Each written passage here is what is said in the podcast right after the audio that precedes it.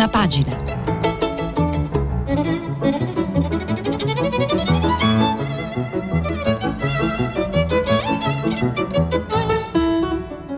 Questa settimana i giornali sono letti e commentati da Gad Lerner, editorialista del Fatto Quotidiano. Per intervenire telefonate al numero verde 800 050 333. Sms WhatsApp anche vocali al numero 335 56 34 296. L'autunno va facendosi sempre più invernale e questo di per sé è nella natura delle cose, anzi un po' meno rigido eh, degli anni della nostra infanzia, buongiorno, eppure il clima non aiuta, non aiuta perché il clima è fatto anche delle notizie che arrivano, la variante sudafricana più complicata ancora della Delta, la quinta ondata di contagi nello Stato di Israele, cioè il più vaccinato di tutti, la diffusione fra i bambini, balzo di contagi nelle scuole, il ritorno del numero dei positivi, quello che tutti i giorni ci sentiamo ripetere al telegiornale, alle quote dell'aprile scorso, un senso di estenuata prostrazione si diffonde, alimenta l'incredulità di quelli che sognano ancora che sia soltanto una invenzione, una diabolica macchinazione, fa venire il dubbio che la vaccinazione non serva a nulla, ma noi sappiamo cos'era cos'era quando il vaccino uh, ancora non c'era e nonostante fossimo rinchiusi nelle case mentre ora andiamo in giro il numero dei morti era molto più elevato. Fatto sta che oggi dobbiamo metterci i piedi nel piatto perché c'è un'altra scelta che riguarda tante famiglie. Il titolo dell'avvenire dice sì ai baby vaccini. C'è il via libera dell'Agenzia Europea del Farmaco a Pfizer per la fascia fra i 5 e gli 11 anni con il dosaggio eh, ridotto. Vedrete che è motivo di discussione anche questo, eh, insieme alla riforma fiscale si divide i titoli d'apertura dei quotidiani, ma oggi non è un venerdì qualsiasi. Se ieri, ricordate, tutti i giornali titolavano con scarsa fantasia sul uh, nuovo Green Pass uh, salviamo il Natale, oggi ben altra festa viene, come dire, eh, raccontata nell'articolo di prima pagina di Avvenire per la penna di uno storico dell'economia sociale, Luigino Bruni, che parla del Black Friday e della religione del consumo come beni senza anima. Sì, perché oggi non facciamogli troppa pubblicità, non ne ha bisogno di certo, è anche la festa del consumo. Affinché in una civiltà in declino una nuova religione possa subentrare a quella esistente, deve lavorare sulle feste, occupare e ribattezzare le vecchie feste popolari, lasciare la data e qualche volta il nome e cambiarne il significato. Per esempio con l'avvento del cristianesimo il romano Sol Invictus divenne Natale. E poi come secondo atto fondamentale occorre introdurre nuove feste per celebrare lo specifico del nuovo culto. Il Black Friday riunisce in sé queste due caratteristiche. È una festa specifica del culto capitalistico consumista, ma è agganciata a una festa della religione precedente, il Thanksgiving, cioè la festa del ringraziamento, di cui sta prendendo il posto. Eh, non a caso il Black Friday, la giornata appunto degli grandi sconti, è nato quasi un secolo fa come il giorno dopo il ringraziamento. Ora invece di fatto il giorno del ringraziamento, festività religiosa, è diventata la vigilia del venerdì nero. La religione capitalistica, ne trae conclusione Luigino Bruni, sta dunque facendo col cristianesimo quello che questo aveva fatto in Europa con i culti romani e indigeni. Vedrete che invece c'è chi sul Natale insiste moltissimo, anzi ve lo racconto subito, il cattolico eh, che scrive non sul giornale dei vescovi ma sul giornale di Maurizio Belpietro, e sto parlandovi di Mario Giordano, eh, commenta su Draghi che crea il Natale dell'apartheid e nessuno fiata. Il titolone della verità dice Super Green Pass alleato del virus, perché il governo dà il lasciapassare a 30 milioni di potenziali untori. I vaccinati possono contrarre il virus, è vero, e possono anche trasmetterlo, ma da qui a definirli untori, eh, come dire, eh, un poco dovrebbe passarcene il tema è poi con quale gravità eh, tu eh, contrai questo virus. Misura stupida e deleteria retta da una doppia menzogna che chi è vaccinato non sia contagioso e che chi non lo è sia pericoloso, falso, come dimostrano gli ultimi studi, tre mesi dopo la seconda dose la protezione comincia a calare, discriminare non serve a nulla. Questa è la tesi, la campagna della verità, ma mi interessa approfondire gli argomenti di Mario Giordano a proposito di Draghi che crea l'apartheid di Natale. Nella conferenza stampa dell'altro ieri ha detto che per i vaccinati questo sarà un Natale normale per i non vaccinati, qui c'è un refuso, è saltato il non, mi spiace per Giordano, non sarà invece un Natale normale e dunque sarà un Natale da segregati, da rinchiusi, da reietti e dunque non sarà nemmeno un Natale. Se tutto va bene potranno festeggiarlo il prossimo anno, quando, ha spiegato il Premier nella sua infinita bontà, aperte le virgolette, anche coloro che oggi sono oggetto di restrizioni speriamo possano tornare a essere parte della società con tutti noi. Avete letto bene, sottolinea Giordano, e se non vi fidate andate a risentirlo, ha detto proprio così. Speriamo che possano tornare a essere parte della società. Significa che per il Presidente del Consiglio 8 milioni di italiani non sono considerati parte della società? deportati nel Bantustan sanitario, torna questo richiamo ai deportati che sapete si è manifestato con oscena eh, scostumatezza, mi viene in quella raffigurazione di Novara delle, delle camicie di chi quasi ignudo fronteggiava il freddo, eh, al quale si paragonano alcuni eh, di questi militanti Novax. Non so, si chiede Mario Giordano, come possano tanti sedicenti liberali che stanno nelle fila della maggioranza accettare un orrore di questo tipo. Eh, ricorda che già a luglio era scivolato Draghi paragonando i non vaccinati agli assassini. Davvero? Leggo la citazione, non mi pare che dica proprio così. Non ti vaccini? ti ammali, muori o fai morire. Questo aveva detto Draghi, sostenendo appunto invece che i vaccinati avrebbero avuto la garanzia di non contagiare e di non contagiarsi.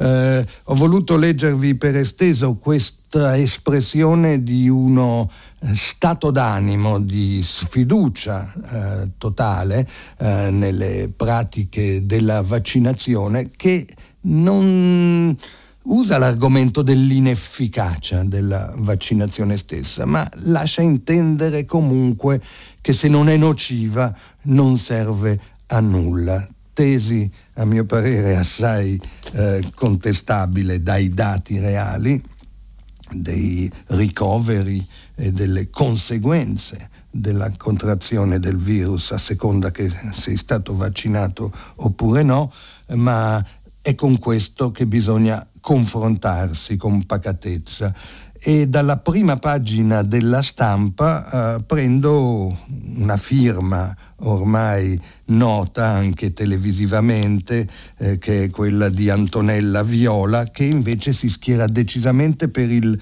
sì al vaccino per i bambini.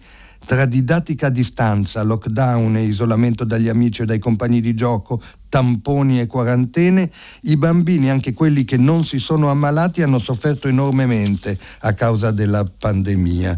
Gli ultimi dati forniti dall'Istituto Superiore di Sanità, racconta poi Antonella Viola, ci dicono che solo in Italia circa 5.800 bambini sotto gli 11 anni di età hanno dovuto fare l'esperienza del ricovero in ospedale a causa dell'infezione da SARS-CoV-2. I bambini sotto gli 11 anni che hanno avuto bisogno della terapia intensiva sono stati 119, mentre 19 sono stati i decessi in questa fascia di età. E allora ne consegue per Antonella Viola che nonostante questo quadro drammatico qualcuno ritiene che il vaccino per i bambini non sia necessario e cosa ancora più grave, alcuni esponenti del mondo politico si spingono fino a dichiararsi pubblicamente contrari senza tener conto dell'impatto di queste dichiarazioni sulla salute pubblica. Anch'io sono una donna, dice Antonella Viola, sono una madre e in più sono una scienziata se avete colto una citazione a qualche leader politica, ma fate voi, io sono una donna, sono una madre e in più sono una scienziata che da 30 anni si occupa di studiare il funzionamento del nostro sistema immunitario e da 4 anni dirige l'Istituto di ricerca pediatrica di Padova e non ho il minimo dubbio, la qualità di vita e la salute dei bambini vanno protette attraverso la vaccinazione. È vero che come ci dicono i numeri il rischio è basso da un punto di vista statistico quando il bambino contrae il virus, ma nessuno può dirci con certezza se nostro figlio sarà tra i pazienti asintomatici, pauci sintomatici o critici. La vaccinazione è essenziale per impedire lo sviluppo della sindrome infiammatoria multisistemica, una pericolosa infiammazione che si sviluppa a seguito dell'infezione da SARS che colpisce cuore, cervello, reni, polmoni e molti altri organi.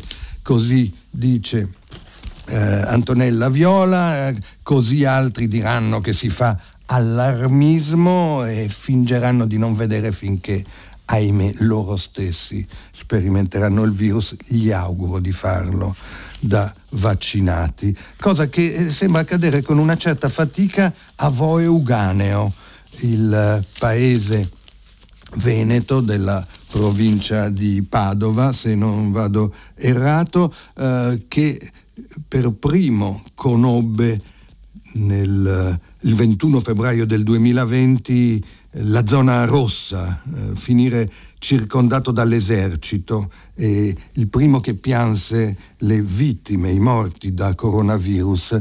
Il paradosso di Vo è centesimo su 101 comuni della provincia di Padova, maglia nera quasi nerissima, con una percentuale di cittadini non vaccinati, non prenotati come vengono definiti i Novax eh, tra le più alte, anche se eh, l'80% sono vaccinati. Eh, il responsabile coordinatore della uh, USL locale dice che bisognerebbe fare un'analisi sociologica più che clinica, anzi forse ci vorrebbe un antropologo.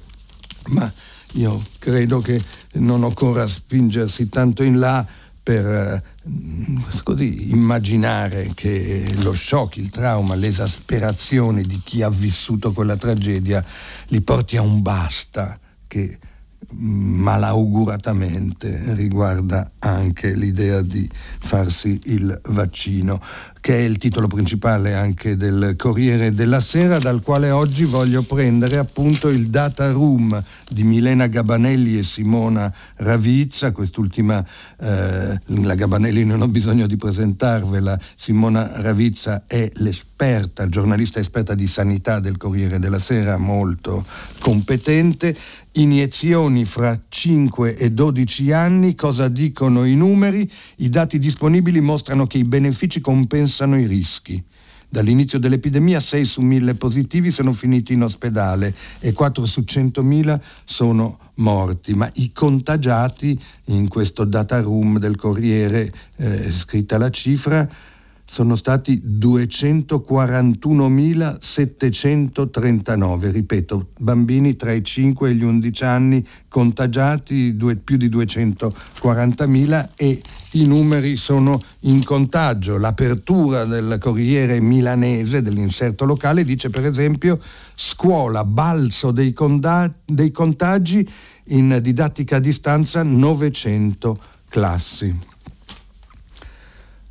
Vado adesso eh, a citarvi un giornale, Il Fatto Quotidiano, che ha una posizione diversa dalla verità, contraria sostanzialmente alla campagna vaccinale, eh, ma critica ugualmente sugli strumenti adoperati sul Green Pass. Governo in ritardo di quattro mesi sui richiami. Doveva partire a giugno la campagna della terza dose, invece a giugno si parlava eh, della immunità di gregge che non si è raggiunta. Cita eh, questo titolo d'apertura Andrea Crisanti, eh, direttore del Dipartimento di Medicina Molecolare dell'Università di Padova, il quale dice che abbiamo perso quattro mesi, ora abbiamo troppe persone scoperte senza richiamo. La campagna era da programmare in estate, invece allora si parlava appunto di immunità di gregge, ma più dei Novax, che sono il 10% della popolazione, secondo Crisanti, allarmano i milioni di inoculati non più coperti. Il grosso dei contagi verrà da lì. Servirebbero 600.000 terze dosi al giorno, ne stiamo facendo solo 170.000 e Marco Travaglio eh, scrive dagli all'untore, lui è contrario allo strumento del Green Pass pur riconoscendo pienamente la necessità e eh, l'efficacia del vaccino. Ma dal fatto quotidiano sono altre due le notizie che voglio eh, raccontarvi. Eh, beh, apro una parentesi, dopo l'infelice vignetta sulla Leopolda da molti criticata di Riccardo Mannelli, eh, lui sulla prima pagina del fatto oggi eh, replica a modo suo con due oche starnazzanti eh, disegnate da maestro come lui è capace di fare. Italia viva, le oche del portafoglio starnazzano allarme appena qualcuno si avvicina ai soldi del capo. È interessante su questa eh, prima pagina del fatto il richiamo all'intervista di Chiara Saraceno. Chiara Saraceno è una sociologa da sempre esperta di problemi di contrasto alla povertà, eh, problematiche della famiglia italiana, che eh, era stata chiamata a presiedere una commissione sul miglioramento eh, possibile del reddito di eh, cittadinanza. Il governo ci ha ignorati, sul reddito di cittadinanza vince il pregiudizio che guidava appunto lei che guidava il comitato ministeriale dice snobbate le nostre proposte in manovra scelte punitive. Siamo rimasti sconcertati quando abbiamo visto il testo. Abbiamo consegnato le nostre proposte prima della manovra. Orlando le ha portate sul tavolo del Consiglio dei Ministri. Evidentemente lì si è trovato isolato anche dai colleghi 5 Stelle. È chiaro che l'obiettivo di questi ultimi era di incassare il rifinanziamento della misura. Ottenuto quello, hanno accettato tutte le revisioni in manovra, alcune delle quali inutilmente punitive o insensate. Trionfa una narrazione del reddito di cittadinanza falsa che Draghi e i 5 Stelle avvallano. Così la Presidente della Commissione parlamentare sul, eh, ministeriale scusate, sul reddito di cittadinanza. E ancora dai commenti del Fatto Quotidiano vale segnalare un tema che a Milano è sentito parecchio eh, in queste settimane, eh, ma che ha una sua rilevanza nazionale. È Gianni Barbaccetto a parlarne. Si meazza, cresce l'onda contro il blitz imperiale del sindaco Sala, che si aspettava di poter chiudere presto, senza dibattito, l'affare San Siro, una operazione immobiliare privata da 1 miliardo e 200 milioni di euro come, dice Barbacetto, se si decidesse di abbattere l'ospedale Niguarda per permettere a un privato di costruirci al suo posto una bella clinica privata. È nato così un comitato eh, in cui ci sono eh, molti ex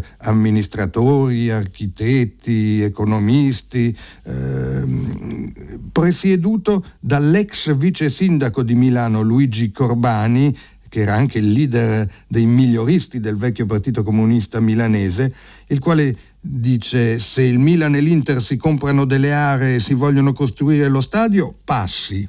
Se una squadra vuole fare del proprio stadio uno stadio business, bene.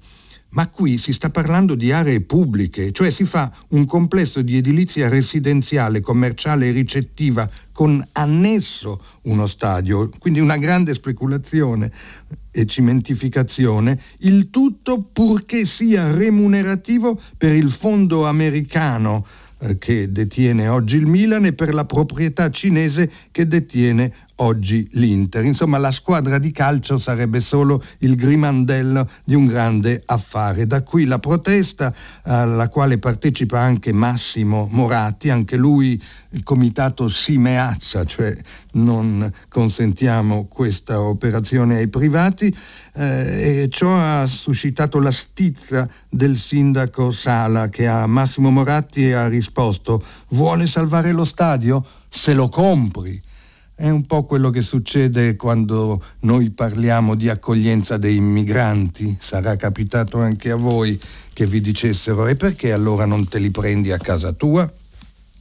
È il momento di voltare pagina perché l'altro tema del giorno ve lo avevo preannunciato è eh, il primo accordo raggiunto dalle forze politiche per eh, trasformarlo in un emendamento alla legge di bilancio sul tema delle famose annunciatissime detrazioni fiscali. Ridurremo le tasse, è stato il messaggio nella conferenza stampa eh, di presentazione della legge di bilancio, ripetuto più volte da Mario Draghi.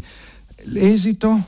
Il giornale diretto da Augusto Minzolini, eh, titola così Sforbiciatina alle tasse. Tagliati 8 miliardi di imposte, tolta un'aliquota IRPEF, resta la stangata oltre i 50 euro di reddito, ma i sindacati protestano lo stesso. E Francesco Forte, un economista che un'era geologica fa eh, fu anche ministro del governo Craxi, all'epoca era socialista, eh, sviluppa con eh, argomentazione colta la critica, quella parola sforbiciatina. Questo è un compromesso modesto sulle aliquote, metodologicamente errato, perché non tiene conto del fatto che le minori aliquote generano più gettito. L'aliquota del 43% invece, quella per capirci eh, che insiste sui pochi, pochissimi contribuenti in Italia che dichiarano un reddito superiore ai 55 mila euro. Sarebbe uno scandalo, ma di questo si parla assai poco. Sembra che in Italia sopra i 100 mila euro eh, quasi nessuno guadagni, naturalmente non è vero, ma insomma dai 55 mila euro in su eh, il prelievo, l'aliquota è del 43%. Sembra a Francesco Forte del tutto impropria, esagerata, non esiste in alcun paese libero e genera gravi distorsioni, è sproporzionata. Più alta è la pressione tributaria e maggiore l'evasione, con operazioni in nero e il ricorso a paradisi fiscali. Insomma, se ci sono tanti evasori in Italia sarebbe colpa del fatto che si pagano troppe tasse, è la tesi classica eh, di una eh, parte politica del nostro paese, in qualche modo eh, giustificatrice eh, degli evasori. È stata ignorata la teoria di Einaudi secondo cui l'ottima imposta non è quella neutra che non esiste, né la redistributiva quindi la patrimoniale, perché questo compito spetta alla spesa pubblica, quindi non è aumentando le tasse sui più ricchi che si dovrebbe creare la uh, condizione di sostenere i più poveri, perché a questo deve pensare la spesa pubblica, altra tesi classica della destra. Ma la, l'ottima imposta, citazione di Einaudi, è quella con effetti favorevoli per la ricchezza e per il prodotto nazionale. Ottima è l'imposta che rispetta il risparmio e premia la produttività, due grandi assenti al tavolo di ieri. Eh, una eh, presa di posizione nettamente critica eh, questa, alla quale faccio eh, seguire eh, Gianmica Lessin, un inviato di politica estera, un inviato di guerra del giornale che critica l'ipocrisia dell'Europa che si sveglia solo ora, dopo la strage di migranti nelle acque della Manica.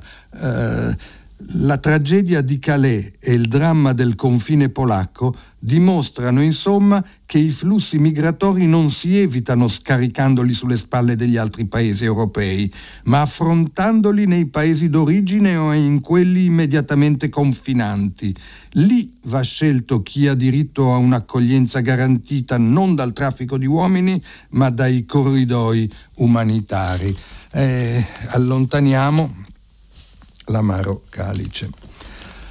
Il foglio, a sua volta, eh, dà un commento a quella che viene definita ancora con un diminutivo. Sul giornale era la sforbiciatina, qui è la riformina fiscale. Non è una rivoluzione fiscale di quelle tante volte annunciate, ma un primo passo. D'altronde col budget da 8 miliardi non si poteva fare molto di più. Ovviamente con 7 miliardi i margini per riformare l'imposta sui redditi sono molto ridotti. Per fare un paragone, il bonus 80 euro, quello di Renzi, costava 10 miliardi, cioè costava 3 miliardi in più di questo. In realtà, con quei pochi soldi, era inevitabile non riuscire ad accontentare del tutto nessuno e scontentare quasi tutti. Questo è il commento alla riformina del foglio che nella stessa pagina eh, porta degli articoli di analisi della vicenda TIM, perché le telecomunicazioni indebitate attraggono i fondi americani e poi Franco De Benedetti firma buoni motivi per non imporre vincoli all'OPA di KKR. Ma torno alla prima pagina del foglio perché trovo interessante l'intervista a Giuliano Pisapia sul rinvio a giudizio di Davigo Estorari per rivelazione di segreto d'ufficio. Ieri ne abbiamo parlato ampiamente. E, mm, vedrete che come viene definito Giuliano Pisapia dall'intervistatore Carmelo Caruso, un complimento forte. Racconta che c'è un principio giuridico, il segreto d'ufficio, che in Italia viene quotidianamente violato e che ce ne accorgiamo solo adesso perché a violarlo sarebbe stato addirittura un ex magistrato, uno come Piercamillo Davigo. Dice, ancora Pisapia, che ne soffre e che ne dovremmo soffrire tutti come prima di lui ne soffriva il padre, Gian Domenico Pisapia, monumento del diritto penale. Sono infatti loro, i Pisapia, l'ultima famiglia Beccaria, gli eredi del lume e del caffè. Spiega dunque che il segreto d'ufficio e d'indagine è il santuario della giustizia, anzi io lo strumento, il luogo e il tempo in cui non si accertano le responsabilità, ma il passaggio in cui si capisce se ci sono ragioni valide per chiedere un pubblico dibattimento. E invece, invece l'ipotesi non verificata dai giudici diventa una presunzione di colpevolezza.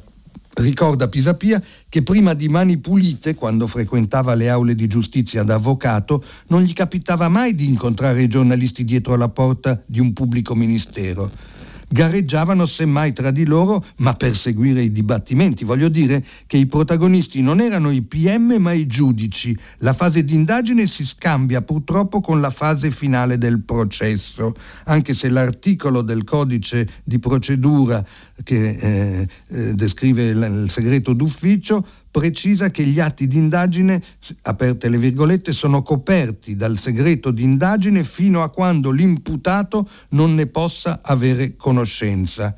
Anche Davigo, da indagato, ha provato questa strana sensazione.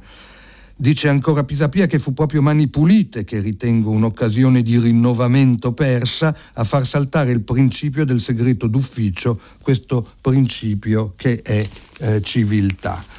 Il garantista di, sinistra, intervistato eh, sul foglio oggi, mentre io vado oltre Vado al messaggero che è l'unico a dare con grande rilievo in prima pagina eh, una tragedia avvenuta in Siberia, fuoco nei cunicoli a 250 metri di profondità, trappola in miniera, 52 morti. E un'altra notizia italiana ma di rilievo internazionale, il caos tra tribunali ha fatto sì che torni libero un torturatore eh, cileno.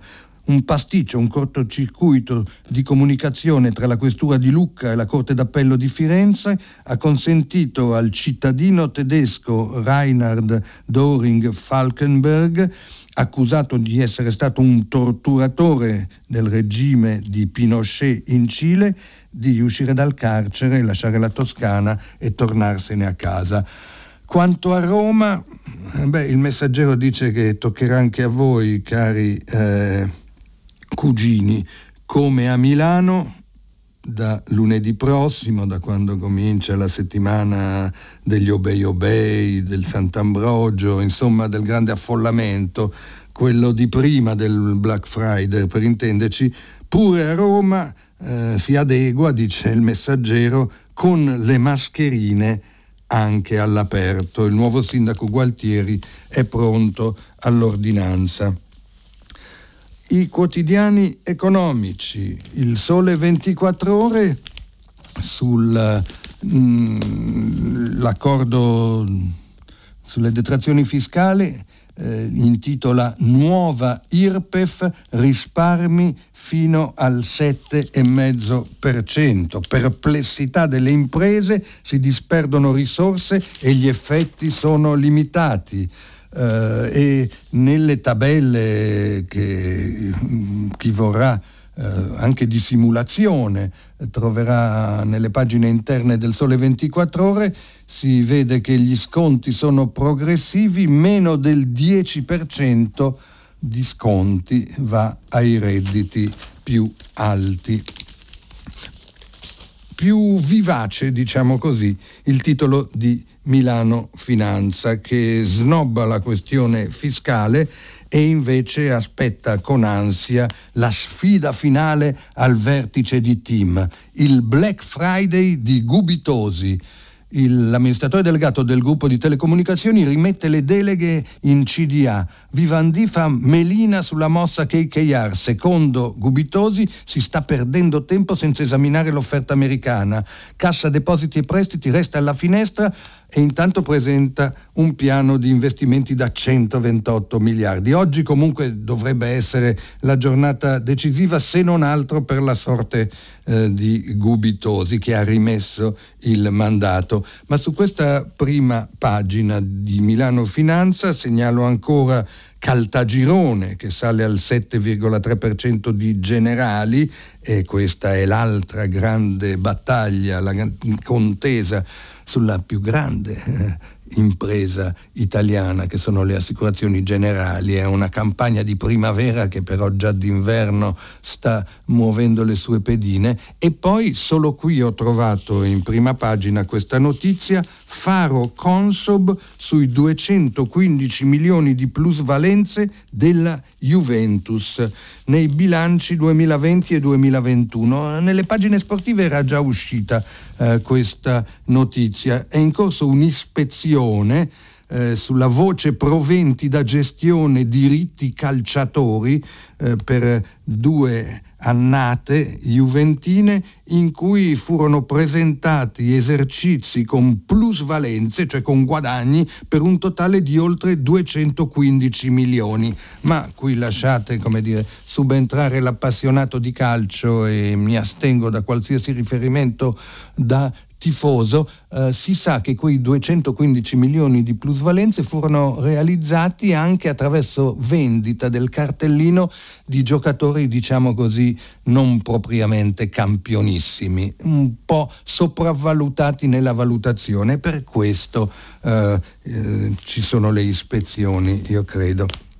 Ecco, libero siamo arrivati al giornale diretto da Alessandro Sallusti che decide di accontentarsi eh, della eh, riforma fiscale, dice che da questo governo non si poteva pretendere di più, certo non è da programmi elettorali di centrodestra che nelle ultime campagne elettorali aveva promesso la rivoluzione della flat tax, la tassa piatta, ma questo dice lo faremo quando andremo al governo da soli e invece c'è il garbato consiglio di Vittorio Feltri accanto eh, che si rivolge a Giuseppe Conte, combina solo disastri.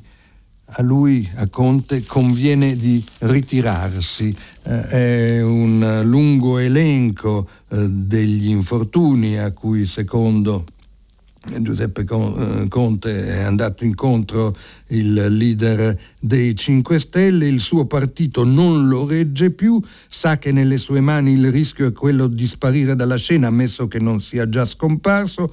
Caro Conte, noi non le siamo ostili, ma non comprendiamo la sua ostinazione nel fare un mestiere che non è il suo. Così liquidato il povero Conte, vedremo poi all'atto pratico delle elezioni se questa scomparsa è effettiva e io ho il tempo adesso di dedicarmi a un giornale molto istituzionale, molto molto governativo, molto molto ufficiale nella gerarchia delle notizie di prima pagina che è la Repubblica.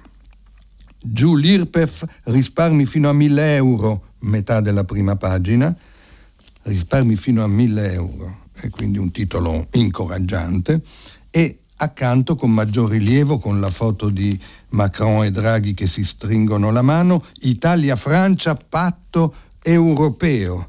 Eh, grande rilievo viene dato a un accordo che in qualche modo viene definito storico di cooperazione rafforzata tra l'Italia e la Francia nell'Unione Europea, c'è addirittura la quarta pagina di Corrado Augias in cui si fa la storia dei rapporti fra l'Italia e la Francia, da Napoleone a Leonardo da Vinci, l'eterno amore e odio con i vicini d'Oltralpe, insomma una vera e propria celebrazione direi eh, per assegnare importanza storica a questo eh, avvenimento, eh, mentre Solo su Repubblica ho trovato un'altra notizia che arriva dalla Francia, in particolare da un sito Disclose, eh, Regeni, le carte francesi, stiamo parlando eh, di Giulio Regeni, ucciso per una rivalità tra servizi egiziani. Questo direbbe un cablo del 2017 dell'ambasciata transalpina al Cairo, l'omicidio, un abuso degli uomini di Al-Sisi. Volto pagina perché non è che passato il 25 di novembre non ne parliamo più e registro l'ultimo grido di Juana registrato dall'assassino Lasciami, non ti voglio, il delitto di Reggio Emilia. Quello che impressiona è che il 24enne che ha ucciso la donna che lo rifiutava a Reggio Emilia ha voluto filmare eh, quegli ultimi momenti e spiega volevo tenere la sua voce per ricordo perché che quello sarebbe stato l'ultimo giorno in cui l'avrei vista perché sua madre non voleva che ci vedessimo. Ora, da domani, eh, che in prima pagina dà rilievo maggiore a quello degli altri giornali al rinvio della conferenza nazionale della Lega, Salvini evita il processo interno grazie al tanto odiato Green Pass, A me dispiace che non facciano questa conferenza nazionale l'11 e 12 dicembre a Roma perché sarebbe stata la prima volta che la Lega si celebrava come partito nazionale a Roma. Eh, ho visto tante Pontida, ho visto tanti congressi a Milano, vederli riuniti a Roma sarebbe stato interessante, ma insomma ci sarà tempo. Ma se ho preso domani è perché eh, c'è una notizia non data dagli altri, o meglio emerge qui e là da alcuni giorni, ma io credo che sia fortemente sottovalutata e che ci convenga cominciare a prenderla sul serio perché riguarda un paese a noi molto vicino, cioè la Turchia, sull'orlo della bancarotta. Senza interventi la Turchia rischia di diventare l'Argentina del Mar Egeo, scrive Vittorio Darold. E qui si parla di una precipitosa svalutazione in atto della lira turca eh, che ha costretto a tagliare i tassi di interesse, eh, no, Erdogan per cercare di reagire ha costretto i governatori della banca centrale a tagliare i tassi di interesse su pressione della lobby degli immobiliaristi per curare una inflazione che al tasso di cambio odierno prevede qualche economista, potrebbe nei prossimi mesi giungere a superare il 30%. La lira turca crolla di eh, continuo, è una debacle che Erdogan definisce eh, complotto dei mercati internazionali. Imparatele queste parole eh, perché sono quelle dei sovranisti quando l'economia di chi si è isolato va a rotoli, eh, subito scatta l'idea che sia un complotto dei mercati internazionali contro il quale cosa fa Erdogan? Rilancia la sua guerra economica di indipendenza. L'opposizione fa appello a elezioni anticipate per evitare la bancarotta del paese.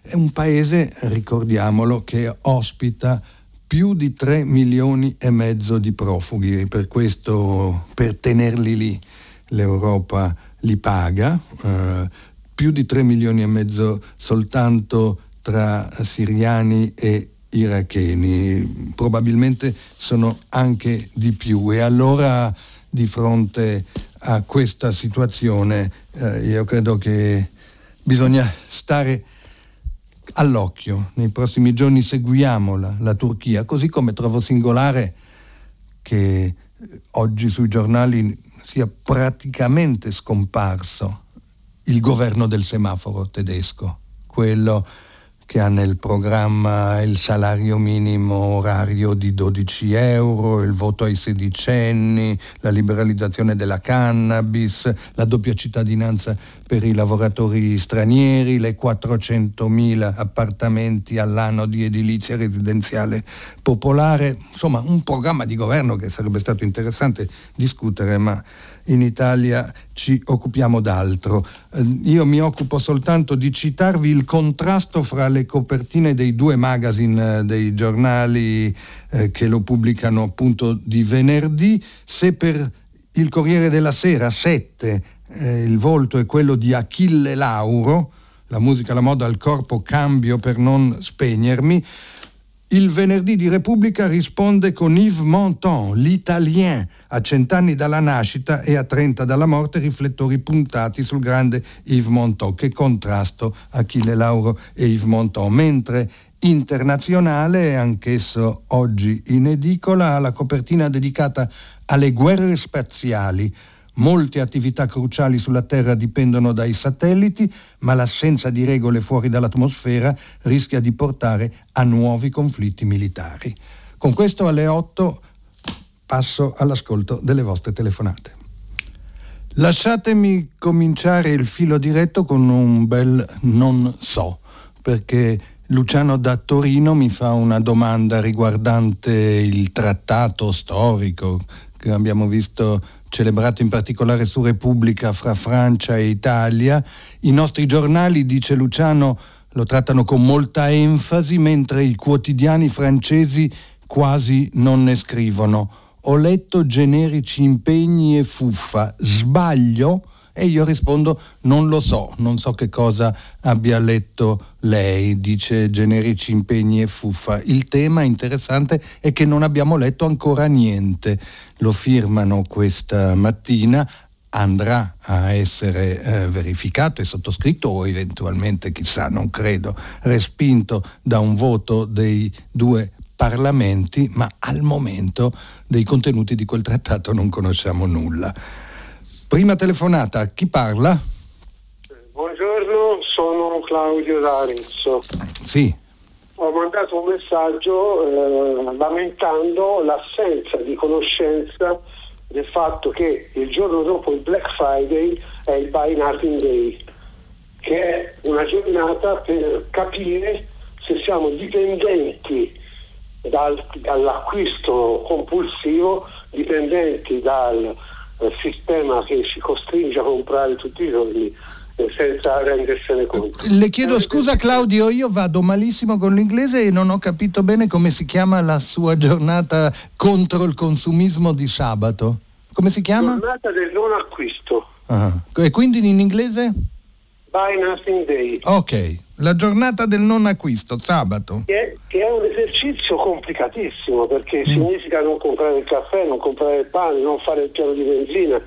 Ah per tutta la giornata. Lei mi dà un dispiacere perché evidentemente non ascoltano, adesso sto come dire eh, un po' scherzando su un argomento che invece lei affronta con grande serietà, quello eh, di un consumismo che ormai ci ha plasmato. Abbiamo letto eh, da Luigino Bruni su Avvenire che addirittura starebbe diventando una nuova religione del capitalismo, quindi non, non, voglio assolutamente irridere eh, ciò che lei dice, ma se ha ascoltato le pubblicità che vanno prima della nostra trasmissione, c'è Giorgio Chiellini che ci raccomanda invece eh, di fare per proprio lo stesso sabato 27 una spesa solidale, di eh, donare una parte dei nostri acquisti alle persone più bisognose. Quindi non so come possiamo fare, Claudio.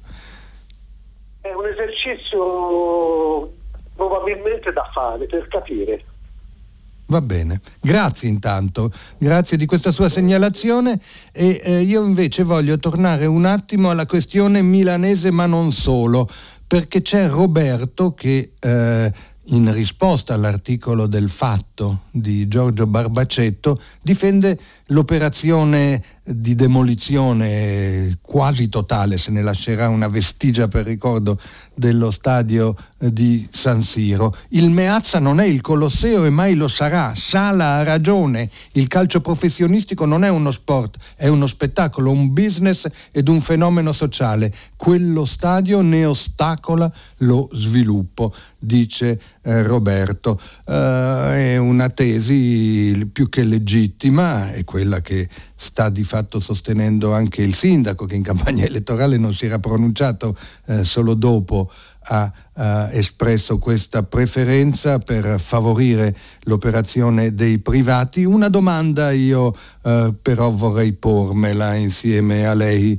Roberto. Siamo sicuri che il futuro delle squadre di calcio, eh, il, la salute dei loro bilanci possa risolversi attraverso la loro trasformazione in società immobiliari, in finanziarie speculative che come comprano dovranno poi vendere questi immobili per realizzare degli utili. C'è un fondo nella proprietà del Milan, c'è una grande impresa cinese nella proprietà dell'Inter che sta discutendo eh, anche adesso come uscirne perché vive un momento di forte difficoltà. Quindi il grande affare immobiliare eh, garantirà davvero eh, la salute dei bilanci delle squadre di calcio oppure ha più senso immaginare forme diverse di loro organizzazione.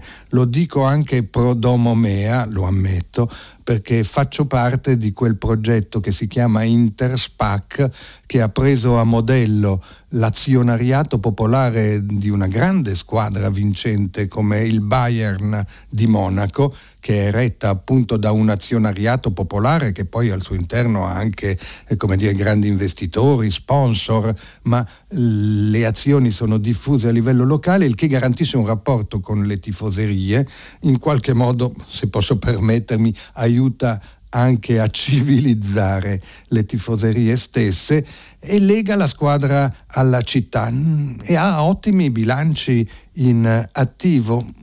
Queste operazioni eh, abbattiamo San Siro, facciamo un grande centro residenziale commerciale, eh, siamo sicuri che garantiranno il futuro del calcio spettacolo?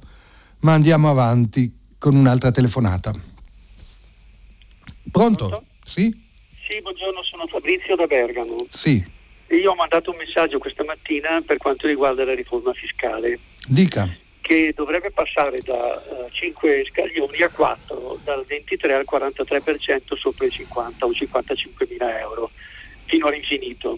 Il che vuol dire che chi eh, guadagna un milione di euro, denuncia un milione di euro, su quella cifra paga il 43%, come sì. quello che, che, ne paga, eh, che ne guadagna 50 mila. Ecco, eh, visto che l'articolo 53 della Costituzione dice che il sistema fiscale deve essere eh, su, basato su un criterio di progressività, questa riforma mi sembra che vada al contrario. Tenendo conto, eh, se posso finire, che dal 74 in avanti tutte le riforme eh, fiscali sono andate al contrario. Nel 74 c'erano 32 scaglioni di aliquote che partivano dal 10% per i redditi più bassi fino al 72% per i redditi sopra i 50 i 500 milioni di euro, di lire di allora. Ecco, io penso che questa riforma sia tutto fuorché equa, anzi sia iniqua. Vorrei sapere cosa ne pensa. Penso, caro Fabrizio, che eh, c'è un tabù nel nostro paese, c'è un tabù sulla progressività eh, della imposizione fiscale legato anche al fatto, mi verrebbe da rispondere con una battuta al suo esempio, che le persone che in Italia dichiarano un reddito superiore al milione all'anno, non dico che si contano sulle dita di una mano, ma sono un numero infinitesimamente più basso di quelle che effettivamente eh, guadagnano un milione all'anno e non lo dichiarano. È un'evidenza che avete visto Francesco Forte sul giornale di oggi in qualche modo arriva a giustificare per il fatto che eh, chi ha buoni redditi avrebbe convenienza a nasconderli perché sono tassati troppi, ma lei mi dirà togliere il 43% da un reddito di un milione non diminuisce di certo il tenore di vita eh, di chi eh, quel milione percepisce.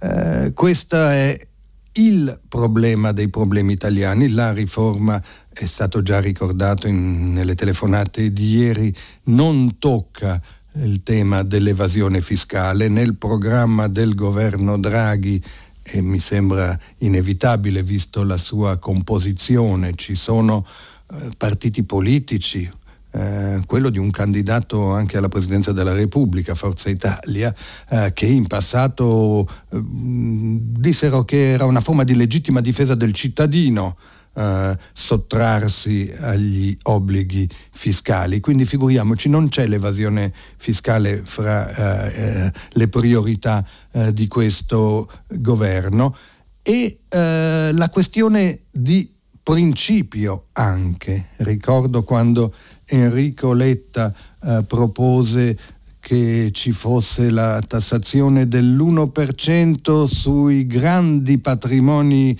eh, milionari per, eh, nel momento della tassa di successione per costituirne una dose, una dote, scusatemi, da 10.000 euro da dare ai giovani italiani che si avviano alla formazione e alla ricerca del lavoro. Fu il Premier Draghi in persona a stopparlo subito dicendo questo è il momento di dare soldi, non di prenderli. È il messaggio generalizzato anche di questa riforma fiscale. Si precisa infatti che anche eh, per chi avrà l'aliquota al 43% sopra i 55 mila euro di reddito, anche per loro ci saranno vantaggi grazie alle detrazioni fiscali. Tutti devono poter dire che hanno guadagnato qualcosa da questa riforma, che pagano un pochino meno tasse temo che molti non se ne accorgeranno. Andiamo avanti con un'altra telefonata, pronto? Pronto, buongiorno, eh, sono Roberto, chiamo da Fano. Buongiorno Roberto. Eh, buongiorno, eh, sono anche contento di parlare con lei per Beh. il suo iter professionale sì, e, e umano. Grazie, dica. E volevo mh, parlare di, mh, legato alla pandemia, ma eh, un pochino più in generale di, di, di, scienza e salute. Io ho fatto il vaccino e, e non, sono, non mi riconosco nelle posizioni estreme dei Novax, ma non mi riconosco neanche eh, in quel mantra collettivo che è diventata la posizione ufficiale eh, sulla pandemia e le chiedo se appunto, c'è un, un, minimo spazio per ragionare sulle cose partendo dai dati della scienza. Le, io vorrei solo porle in forma di le mie argomentazioni sono in forma di domanda, cercherò di essere mo, molto breve. E, le chiedo questo ad esempio, se il valore è la salute e la scienza, perché stiamo rismantellando di nuovo la sanità eh, pubblica eh, a favore di quella privata? Il PNRR prevede purtroppo questo se il valore è, è la scienza, eh, vengo qui a un piccolo caso personale però paradigmatico, eh, perché mia moglie che ha avuto eh, la settimana dopo il vaccino due ricoveri eh, in pronto soccorso e due eh, guardie mediche, compressione a 210 e alterazione dell'elettrocardiogramma, non verrà segnalata tra le reazioni avverse dell'AIFA perché il medico non ha tempo se la scienza, eh, se è la scienza della salute, perché è passato una settimana fa quasi sotto silenzio, ci ha fatto una prima pagina solo in manifesto, perché in Italia ci sono 62.000 morti anno, morti premature all'anno per inquinamento atmosferico, dati OMS, in due anni corrispondono a quelli del Covid.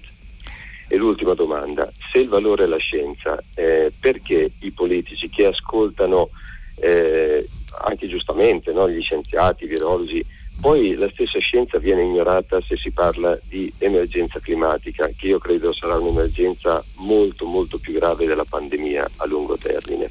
Eh, mi scusi Roberto eh, se ricambio la sua gentilezza invece con uh, una risposta forse brusca, ma temo che lei davvero metta troppa carne al fuoco, come potrei rispondere a tutte le domande che lei mi ha posto e che riassumo, eh, come dire, in un rapporto sbagliato con la scienza.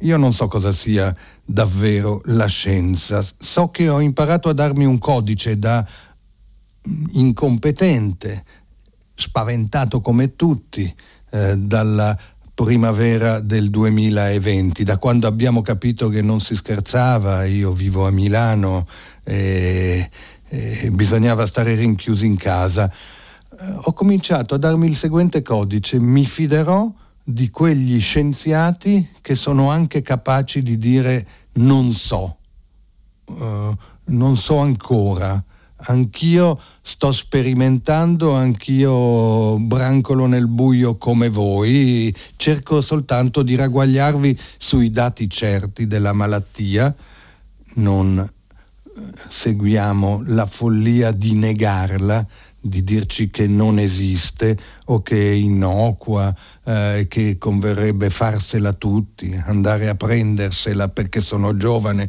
come hanno fatto eh, dei ragazzi responsabili in Alto Adige Sud Tirolo a quanto pare con dei parti eh, nei giorni scorsi perché alcuni di loro sì la prenderanno e la prenderanno in una forma grave che non si aspettavano. C'è una percentuale di rischio elevata. Dicevo quindi eh, brancoliamo, abbiamo momenti di sfiducia. Io che detesto il paragone tra la pandemia e la guerra, perché non è paragonabile, eh, ma sulla sua lunga durata, sulle notizie vaghe e contraddittorie che ci raggiungono, eh, tutto questo impedisce, sì, rende molto difficile un dibattito sereno. Lei pensi di fronte al tema della variante sudafricana che i giornali di oggi eh, trattano con minimo spazio, ma che a quanto pare è insidiosa eh, ed è la più recente scoperta, eh, questa variante del coronavirus sudafricana non avrà una relazione nella sua eh, contagiosità con il fatto che eh, non abbiamo praticamente vaccinato la popolazione africana? Eh, quanto ci metteremo a scoprire che eh, è necessario al pianeta intero, non solo agli africani che si è detto sono giovani, quindi loro col Covid se la caveranno, ma che è necessario anche a noi? Eh, che eh, venga pianificato su scala mondiale eh, la vaccinazione e non soltanto su scala italiana. Eh, non sono in grado, insomma, di rispondere a ciascuna delle sue domande. Colgo soltanto l'occasione per rispondere anche a un altro messaggio che mi è arrivato per mail, vediamo se riesco a ritrovarlo, che eh, ricordava a Crisanti, eh, che critica che critica mm, eh, la mancata distribuzione della terza dose già dall'estate scorsa, che diversi giornali all'epoca, a giugno, come Repubblica, dice eh, questo ascoltatore, avevano seri dubbi sulla terza dose, scrivevano che era necessario procedere con cautela. È vero, eh, ricorda bene eh, questo ascoltatore questa ascoltatrice che non si firma.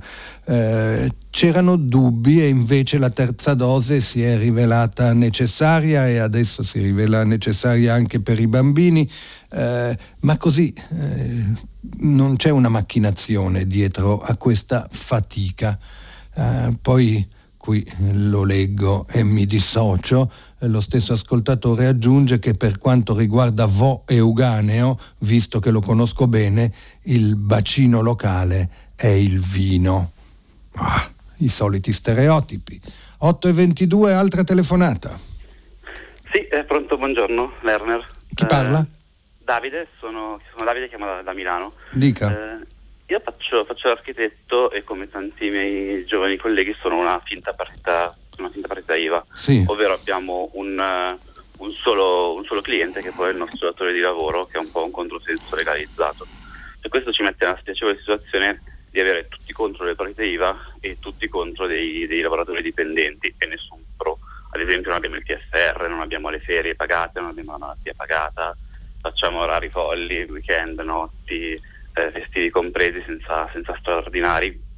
In più succede anche che magari ci chiedono indietro i 600 euro del bonus partite IVA, queste cose qua, insomma poi abbiamo meno diritti eh, dei, dei, lavoratori dipendenti negli anni 20. Eh, per di più guadagniamo, in genere guadagniamo, guadagniamo pochissimo e, mh, mm, eppure siamo, so, abbiamo, dei lavori, facciamo dei lavori diciamo elitari e invece guadagniamo molto meno di quelli che sono considerati eh, diciamo lavori umili, ad esempio faccio architetto e guadagno meno eh, dei, della maggior parte degli operai che ci sono nei miei cantieri.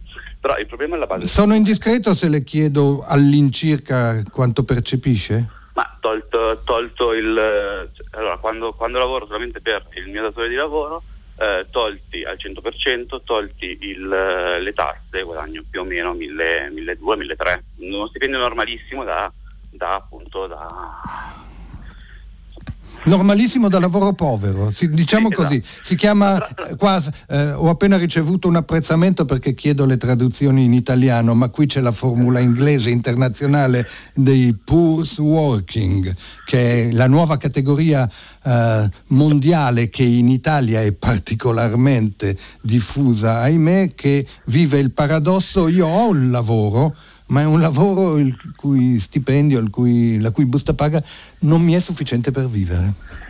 Ma, ma posso aggiungere soltanto una cosa, scusi, il, il, fatto è che secondo me il problema non è che tipo, i miei datori di lavoro sono brutti cattivi, anzi tutt'altro, il problema è che la, è la legge che gli permette di essere dei negrieri, cioè se io domani volessi aprire un ufficio di architettura, cosa che vorrei provare a fare, sto provando a fare, io mi trovo nella situazione di dover fare esattamente la stessa cosa perché altrimenti sarei fuori mercato, non sarei competitivo. È molto interessante eh, questa sua considerazione. Se permette, eh, fermerei qui, ma la, ringraziandola perché lei mi segnala un, un tema eh, che spesso viene trattato poco.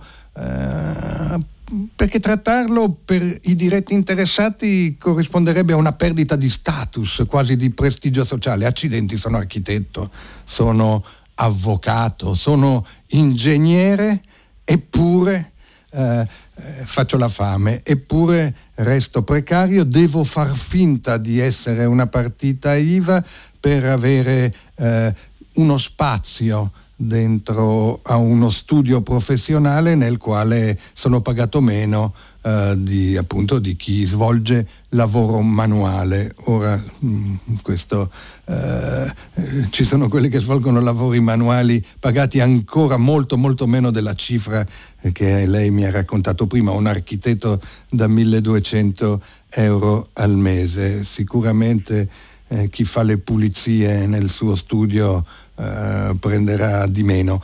Eh, ma questa è la maledizione italiana, questo è il motivo per cui abbiamo molti mi lasci usare questa formula che adoperai in un'inchiesta eh, che feci per eh, Rai 3 eh, nella trasmissione Operai. Eh, partecipai a un corteo di liberi professionisti giovani eh, che chiedevano eh, tariffe minime accettabili eh, che non gli venivano date. Eh, il superamento del precariato, anche la beffa dello stage, entrare gratis in uno studio, lavorare gratis per qualche anno nella speranza poi di essere apprezzati e di essere retribuiti, eh, li definimmo proletari senza sapere di esserlo. Eh, è la ragione per la quale mi stupisce che non si discuta in questi giorni la praticabilità o meno, magari anche per escluderle, dire in Italia non è possibile, della proposta del nuovo governo Scholz in Germania di introdurre un salario minimo orario di 12 euro. Altra telefonata? Sì, buongiorno signor Lene, sono Silvestro e chiamo da Avellino. Sì. Buongiorno. Buongiorno. Anzitutto un anno secondo per i complimenti per la sua conduzione. Vabbè, un anno secondo è passato, è passato. Mi dica. Senta, eh, volevo chiedere una cosa, è una cosa che mi chiedo da tantissimo tempo, ma, ma come mai eh, diciamo, il partito Italia Viva e il suo capo, diciamo così, eh, Renzi, sono alla ribalta costante, costante e hanno una percentuale non è eh, eh, superiore a un partito come il Partito Radicale o Calenda o Libero Uguali, cioè, hanno tagliato l'aeroporto con giorni interi, dico ma sono dappertutto, cioè, sono gli altri che gli danno tutto sto, questo, questa, questa, eh, questa ribalta, voglio dire, o, o, sono grandi strategie. È una bella domanda la sua. Secca, eh, mi scusi se la taglio, ma è talmente chiaro e mi dà l'occasione di dare una risposta altrettanto Grazie. chiara e secca. Eh, se eh, Renzi e eh, il suo partito hanno questa ribalta straordinaria eh, è dovuta, secondo me, in primo luogo al fatto che una parte significativa delle classi dirigenti italiani, di quello che di nuovo in inglese chiamiamo establishment, eh, sono d'accordo con lui eh, o ritengono eh, prezioso il suo apporto o addirittura ritengono di poterlo adoperare. E spesso eh, queste componenti dell'establishment o della classe dirigente italiano sono anche gli azionisti o i proprietari dei giornali che eh, non c'è dubbio che eh, sovrarappresentano eh, questo leader molto capace di imporsi, evidentemente. Eh, le faccio soltanto una constatazione ovvia. Secondo i sondaggi, che varranno quello che valgono, ma Italia Viva prende più o meno la stessa percentuale di consensi della sinistra italiana di Nicola Fratoianni. Ecco, lei vede uno spazio lontanamente paragonabile eh, dato a Nicola Fratoianni, eh, oppure scegliete voi anche un altro leader, Toti prende eh, già uno spazio mediatico maggiore con l'1% nei sondaggi, ma no, invece sì, eh, possiamo aggiungere che Renzi è un ex presidente del Consiglio, che c'è stata un'infatuazione collettiva a suo tempo intorno alla sua leadership e dentro al Partito Democratico. Tutti renziani sembravano essere diventati e in parte alcuni lo sono rimasti. Ma poi nel nostro ceto imprenditoriale, grande ammirazione per l'enfant prodige, eh, ma non è soltanto un'eredità di quel periodo, la ribalta che ancora Renzi si lascia. Io sono convinto che sia anche l'idea che lui rappresenta un progetto eh, che non impersonerà perché non prende i voti e quindi non sarà in grado lui di intestarselo, non tornerà Presidente del Consiglio. Eh, lancio questa previsione e se sarò smentito mi prenderete in giro, ma intanto serve.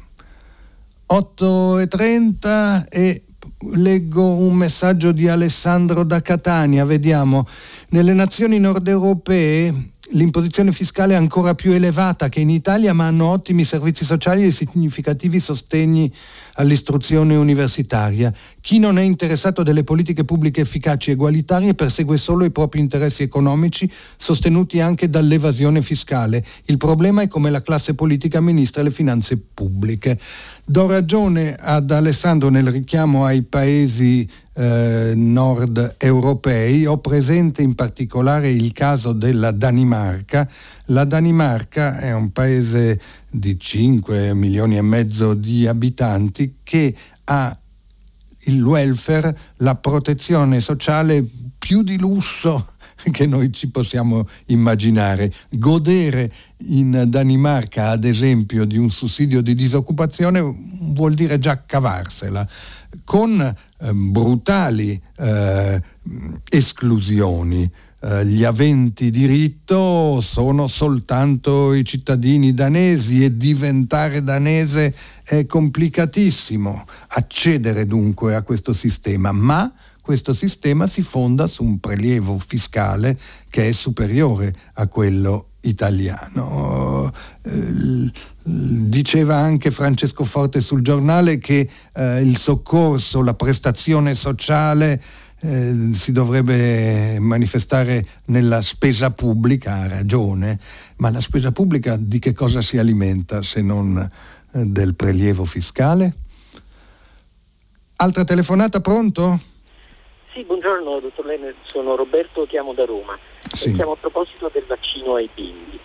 Eh, allora, io sono un tecnico, non sono un virologo, sono un ingegnere, ho sempre sostenuto l'assoluta necessità di ascoltare la scienza. Allora, che eh, Salvini, la Meloni o anche Travaglio dicono che non vaccinerebbero i propri bimbi ci può stare, ognuno è libero di pensare quello che vuole. Adesso cominci... Travaglio lo mettete come il prezzemolo da quando scrivo sul Fatto eh, Quotidiano, ma, ma, non mi risulta che abbia detto che non vaccinerebbe suo figlio. Non l'ha detto ieri, l'ha detto ieri o l'altro ieri dal, ah, non lo sapevo. Uh, alla trasmissione della Gruber. Non lo eh, sapevo. Ne, ne sono quasi certo. Ne, ne quasi, va bene, va bene. Comunque è un dettaglio. Eh, quello che volevo dire è, è se comincia anche eh, il professor Crisanti o il direttore dello Spallanzani, allora sono problemi. Perché mi domando, ma in Israele, eh, negli Stati Uniti, all'EMA, in FDA e, e, anche nell'Agenzia Italiana del Farmaco, sono tutti irresponsabili, sono matti, sono incoscienti? Eh, eh, è vero che l'ha detto che ha risposto alla, tele, alla mia telefonata, ha detto ma è dall'inizio della pandemia succede questo fatto, perché si continua a meravigliare?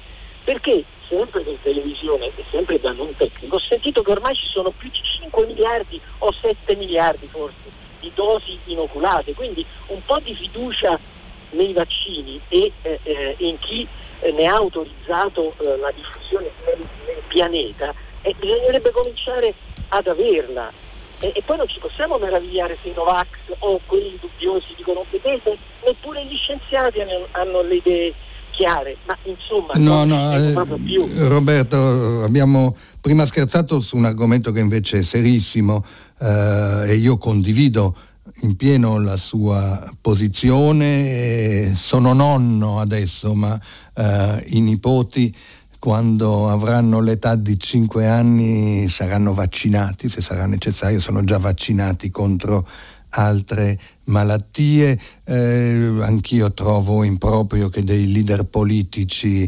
eh, usino a sproposito questo argomento, vogliono costringermi a vaccinare mia figlia di 5 anni per consentire ai migranti di sbarcare ancora dai barconi, è stato detto eh, da una leader politica. E ricordo l'altro che lei ha citato che quest'estate diceva non inseguirò mio figlio con diciottenne con la siringa. Oggi io spero che il figlio diciottenne di Salvini eh, si sia fatto il vaccino, glielo consiglio, glielo raccomando eh, caldamente. Eh, ma il dibattito è inevitabile, per fortuna che c'è. Non possiamo pensare che ci sia eh, una dichiarazione ufficiale senza contrasto, perché è un terreno inesplorato, quello nel quale eh, ci siamo addentrati. E per quanto riguarda i bambini il fatto che l'Agenzia del Farmaco Europea raccomandi eh, dall'età di 5 anni questa dose naturalmente ridotta di vaccino io lo prendo molto sul serio pur comprendendo che questo avanzamento per stadi eh, susciti del turbamento legato al fatto che eh, neanche con il vaccino siamo ancora riusciti a sbarazzarci del coronavirus. Ma questo è il messaggio di partenza. Eh, non illudiamoci, non illudiamoci eh, che basti immunizzarci eh, per fare in modo che scompaia il coronavirus nella sua continua declinazione di varianti. Potrebbe essere necessario molto tempo e di conseguenza sono assolutamente necessarie altre precauzioni, a cominciare da quelle iniziali di evitare assembramenti, di tenere la mascherina, di lavarsi le mani, che sono banali a ripetersi, ma che sono essenziali nei nostri comportamenti. Pronto? Sì, pronto. Sì? Buongiorno. Dica. Mi chiamo Paola, chiamo da Milano. Finalmente una donna, oggi passato il 25, la giornata eh. internazionale di ieri, solo uomini, ma finalmente lei ci salva. No, io vi salvo. Solo la giornata dei bambini è passata, appunto, basta, non se ne parla più. Mm, sì. e, e, invece io ne voglio parlare. Io voglio, ho sentito che qualcuno ha parlato dello stadio. Ecco, io voglio parlare del nuovo stadio che vogliono fare a Milano. Ah, dica. Io, sono due anni che tento di parlare con qualcuno, anche con il sindaco, e non ci riesco. Comunque, comunque, io ho un grande progetto per quel suolo che, devo, che vorrebbero occupare. Quale? Ecco, allora lì dove vor- mm, vogliono fare il nuovo stadio grande, bello così, eh, io ci farei una bella scuola, magari anche due edifici, bella, bella, bella, con eh, poi la palestra dentro, belle palestre con tutte le... ecco, un bel campo sportivo fuori, così i ragazzi fanno sport e diventano bravi, diventano campioni.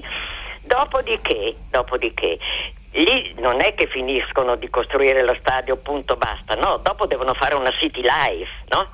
Ecco, a Milano ce ne sono già due o tre di City Life. Allora io la farei una bella City Life, una vera City Life e ci farei delle belle case popolari, fatte bene, dove funzionano gli ascensori, dove c'è magari un cinema, dove c'è magari una farmacia, perché è un po' lontano lì. Sì, io conosco la zona di San Siro, abito in un'altra zona, Milano, ma conosco la zona di San Siro. Ecco, eh, fanno una bella city life fatta così, perché io dalla mia finestra vedo o lo skyline di Manhattan, no? Tutti grattacieli, tutti belli, tutti sono andati a fare il vaccino, l'ultima dose, c'è un'altra city life.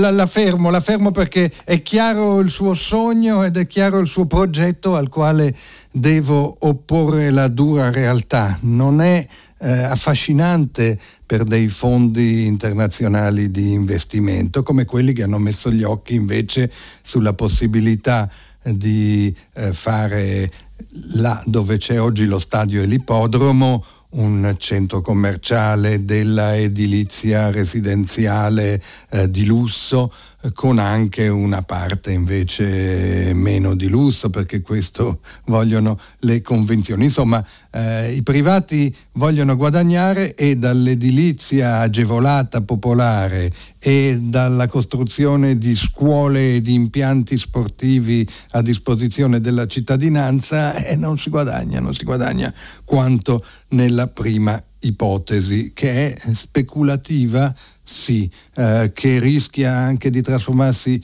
in una bolla speculativa che potrebbe indurre quei medesimi privati, come è loro diritto, al mordi e fuggi, cioè eh, riscuotere l'affare e poi vendere, allontanarsi e eh, a noi tifosi dell'Inter o del Milan, ciao ciao e arrangiatevi. Questo è il grande tema del momento eh, sul quale eh, però io non solo saluto Paola e il suo sogno, bello ma forse un po' ingenuo, ma credo di dover salutare anche tutti i telespettatori, telespettatori vi ho chiamati, la radio, poverina viene maltrattata anche da chi la pratica. Eh, vi saluto ricordando che ci rivediamo domani mattina, sabato, che arriva adesso il giornale radio, che poi arriva pagina 3, primo movimento, tutta la città ne parla, insomma la programmazione consueta di Radio 3. Buona giornata a tutti.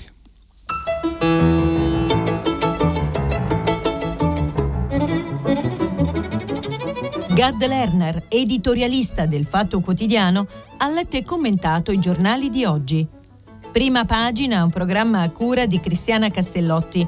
In redazione Maria Chiara Beranec, Natascia Cirqueti, Manuel De Lucia, Cettina Flaccavento, Erika Manni e Giulia Nucci. Posta elettronica, prima pagina, chiocciolarai.it. La trasmissione si può ascoltare, riascoltare e scaricare in podcast sul sito di Radio 3 e sull'applicazione Rai Play Radio.